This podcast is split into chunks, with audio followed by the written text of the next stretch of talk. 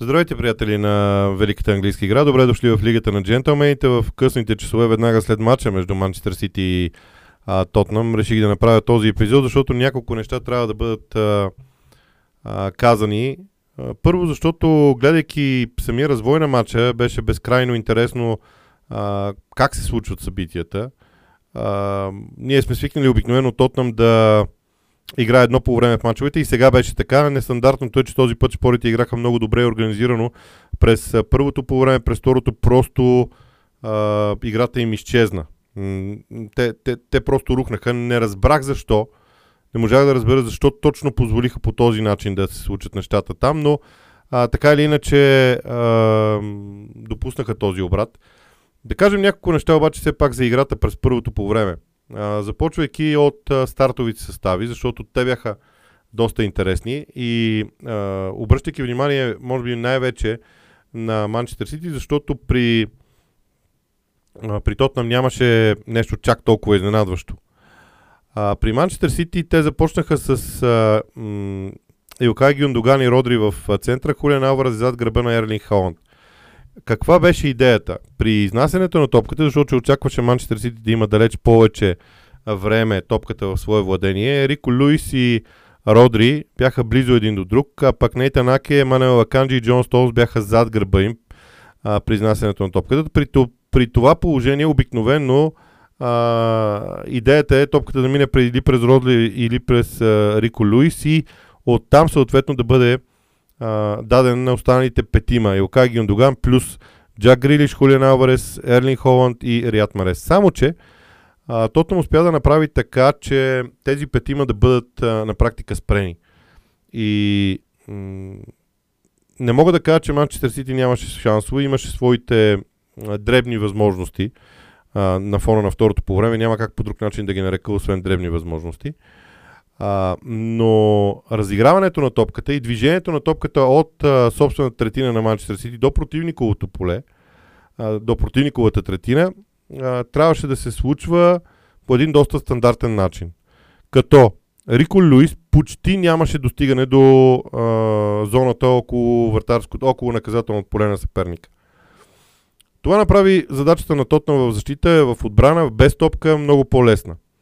Това, което спорите в крайна сметка се възползваха, са две много груби индивидуални грешки, които бяха също участието на Родри. Аз не мога да кажа, че само Родри е виновен, но при първия гол, когато Едерсон му подаде топката, Родри а, преди това бе тръгнал да, да, а, тръгнал да се движи в а, страни, докато при това подаване задължително Родри трябва да се движи към вратаря, за да може да отклони топката към аутлинията.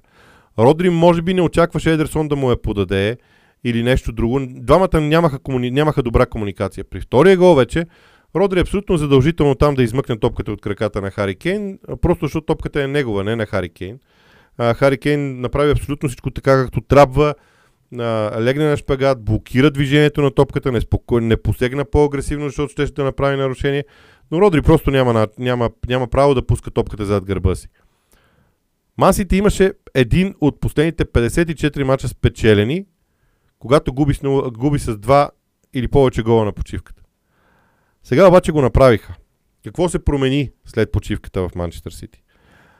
Това изнасяне на топката, за което говорих през първото по време, с трима централни защитници плюс двама души пред тях се промени от 3-2 стана на 2-3. Ще кажете какво е толкова важно. Веднага ще кажа кое е важно. Важно е това, че Мануел Аканджи и Джон Стоунс са двамата централни бранители, а пък а, Рико Луис, Нейтан Аке и Родриус оформят линия, линия от трима души пред тях. Като при това положение обаче Рико Луис и Нейтан Аке могат да се придвижат доста по-напред, когато Ман атакува. Тоест тези петима други, които и през първото по време ги гледахме, и през второто по време в началото се запазиха, имаха необходимата подкрепа от крайните бранители. Включително и от Родри до някъде, но Родри оставаше малко по-назад. И всъщност по този начин Манчестър Сити промени разиграването на топката, движението на топката, достигането до тази, до тази петица в предни позиции, това беше по-различно. Второ, особено, особено Рико Луис, се включваше в нападенията много по-активно, давайки възможност на Рият Марес да влезе малко, да остане на тъча широко, а, максимално широко и Рико Луис, Луис атакуваше коридора между а, Риат Марес и наказателното поле. Тези спринтове на Рико Луис доста го измориха, но той беше много активен и това даде разлика в а, играта на Мансити. Когато Хулиан Алварес и, а, и Холанд са близо един от друг в завършика на атаката, нещата се променят. Парадоксът беше, че Тотнам по първите 4-5 минути нямаха особен проблем. Те просто рухнаха а, след първия гол, който получиха.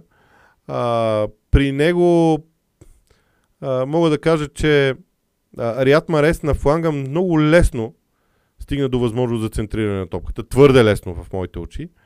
Но така ли иначе спорите не бяха до, достатъчно добре обиграни. Но всичко тръгна от един спринт на Рико Луис напред, който не бе последван достатъчно добре от Хюн Минсон.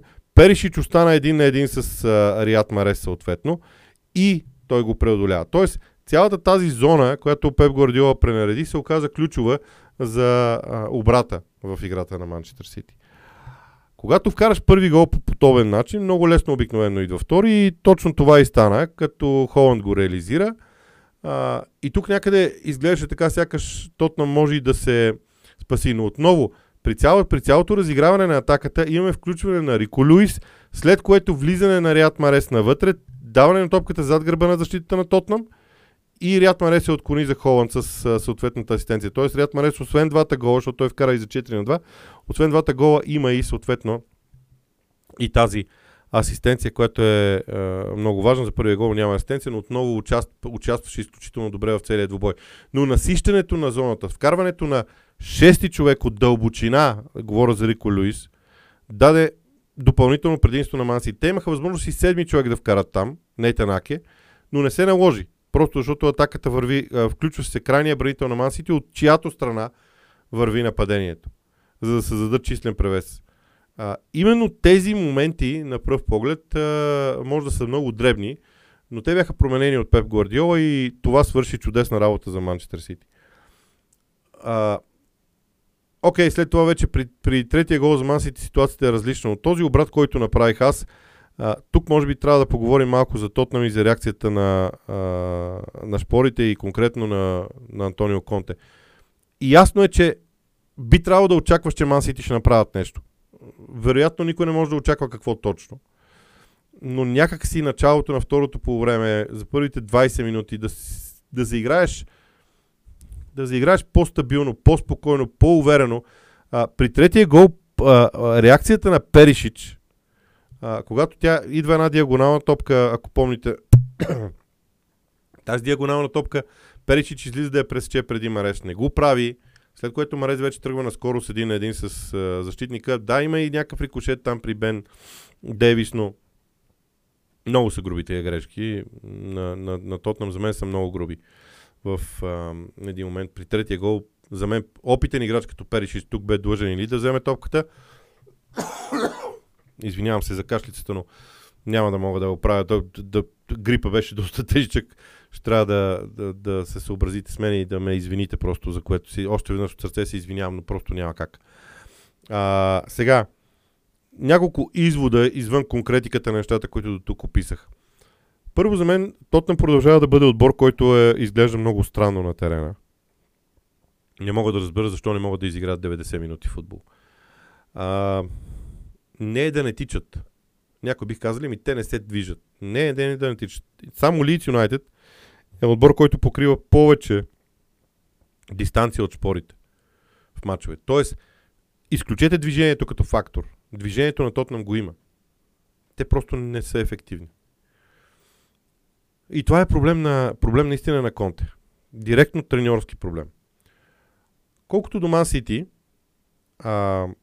разликата в интензитета в играта на Ман Сити без, с и без топка беше толкова значим и толкова сериозен, че според мен поставя на дневен ред един много важен въпрос, а именно има ли достатъчно мотивация в целия клуб. Тук не говоря за играчите.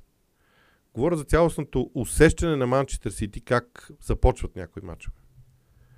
За мен те ги започват без необходимия интензитет и това в един момент се оказва решаващо. Окей, днес обърнаха до 4 на 2. Те имат много сериозни възможности. Аз продължавам да твърда, че Мансити са основния претендент за титлата. а, все още, по проста причина, че те са обръщали такива битки, има да играят два пъти с Арсенал, три пъти с FA Cup, ако прибавим като матч, така че много е далеч от това титлата да бъде а, решавана като към момента, но поне ще бъде интересно, бъдете убедени в а, всичко това. Масите имат качествата да, да направят битката за титлата страхотно до самия край и ако продължава някой да развива тезата за това, че Холанд прави Мансити по-слаб, аз бих казал следното. Това не е така. Не съм съгласен с това. Мога да се съглася, че с Холанд Мансити изглежда по-различно. Но това не е по-слабо. По-различно да, това не е по-слабо в тези моменти. И днес двойката Холанд и uh, Хулиан Алварес беше много интересна през първото по време особено. Много интересно е движението на Холанд, защото Холанд обича да стартира по права линия зад гърба на защитата. Бранителите на противника се съсредоточават върху него и тогава Хулиан Алварес остава сам и много често топката стига до, стига до него. Така че това са все неща, които Гвардиола ще продължава да развива. Напомня ви само още едно нещо за край. Този епизод съвсем скоро, ако не се лъжа, дори следващия матч на а, не, не е следващия матч, защото той е в а, събота и неделя. Но мисля, че след, след две седмици двата отбора играят в Лондон, да, от Тотнам срещу Ман Сити, така че ще бъде достатъчно интересно. Това е всичко от мен за днешния ден. Не забравяйте, че утре в 12 часа ще има лайв в YouTube канала ни.